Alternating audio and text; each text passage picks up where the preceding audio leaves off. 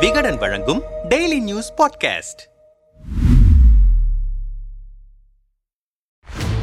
நாடாளுமன்ற பட்ஜெட் கூட்டத்தொடரில் இந்தியாவின் முதல் பழங்குடியின குடியரசுத் தலைவர் திரௌபதி முர்மு தனது முதல் உரையை நிகழ்த்தியிருக்கிறார். அதன் முக்கிய அம்சங்களின் தொகுப்பு. இரண்டாயிரத்தி இருபத்தி மூன்றாம் ஆண்டுக்கான நாடாளுமன்ற பட்ஜெட் கூட்டம் இன்று தொடங்கியது. அதில் இந்திய குடியரசுத் தலைவர் திரௌபதி முர்மு முதன்முறையாக நாடாளுமன்றத்தில் உரை நிகழ்த்தி தொடங்கி வைத்தார். அவரின் உரையின் ஹைலைட்ஸ் இரண்டாயிரத்தி நாற்பத்தி ஏழுக்குள் கடந்த காலத்தின் பெருமையுடன் இணைக்கப்பட்ட மற்றும் நவீனத்துவத்தின் அனைத்து பொன்னான அத்தியாயங்களையும் கொண்ட ஒரு தேசத்தை நாம் கட்டியெழுப்ப வேண்டும். ஆத்ம நிர்பார் மற்றும் அதன் மனிதாபிமான கடமைகளை நிறைவேற்றும் திறன் கொண்ட இந்தியாவை நாம் உருவாக்க வேண்டும். வறுமை இல்லாத நடுத்தர வர்க்கமும் செழிப்பாக இருக்கும்படியான இளைஞர்களும் பெண்களும் சமுதாயத்திற்கும் நாட்டிற்கும் வழிகாட்ட முன்னணியில் நிற்கும் இந்தியாவாக இருக்க வேண்டும். இளைஞர்கள் இரண்டு படிகள் முன்னால் நிற்கும் இந்தியாவாக இருக்க வேண்டும். இன்று நாட்டில் நிலையான அச்சமற்ற மற்றும் தீர்க்கமான அரசு உள்ளது. அது பெரிய கனவுகளை நனவாக்கும் நோக்கில் செயல்படுகிறது. இன்று இந்தியாவின் தன்னம்பிக்கை உச்சத்தில் உள்ளது. உலகிற்கு தீர்வுகளை வழங்கி வரும் இந்தியாவை உலகம் இன்று வேறு கண்ணோட்டத்தில் பார்க்கிறது.